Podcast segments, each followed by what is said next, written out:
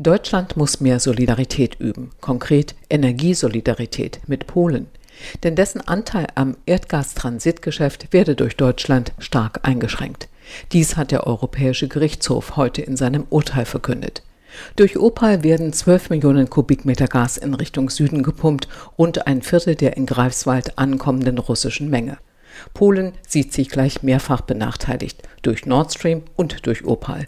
Polen wollte, dass die Kapazität des durch Opal fließenden Gases begrenzt wird. Der russische Energiekonzern Gazprom klagte gegen eine Drosselung, damit Opal und auch Nord Stream 1 besser ausgelastet werden können. Die Bundesnetzagentur stimmte zu, die EU-Kommission 2016 ebenfalls. Der Europäische Gerichtshof in Luxemburg sagte heute, das war nicht in Ordnung. Zuerst hätte geprüft werden müssen, welche Auswirkungen dies für Polen und dessen Versorgungssicherheit gehabt hätte. Polen hatte geklagt und in erster Instanz gewonnen. Deutschland aber hatte das Urteil angefochten.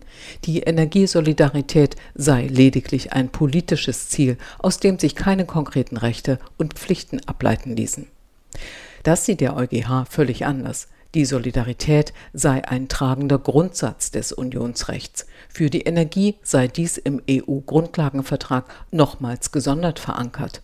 Die Mitgliedstaaten müssten sich gegenseitig achten und unterstützen, hieß es in dem heute verbreiteten Urteil, das der grüne Europaabgeordnete Rainer Bütikofer begrüßte. Die Entscheidung stellt einen wichtigen Erfolg dar für Polen, die baltischen Länder und die Ukraine im Streit mit der Bundesregierung und einer Europäischen Kommission, die der Bundesregierung viel zu sehr zu gefallen war.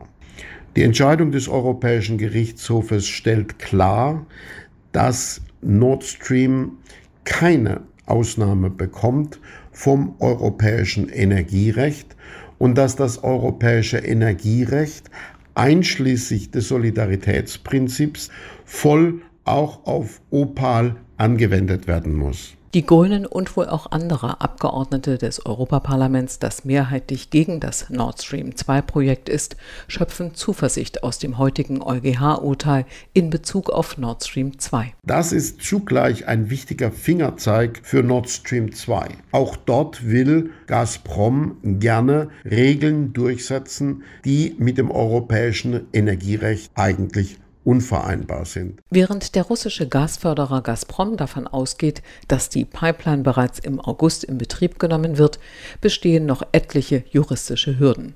Die wichtigste, in die EU ankommende Leitungen müssen auch andere Gaslieferanten nutzen können.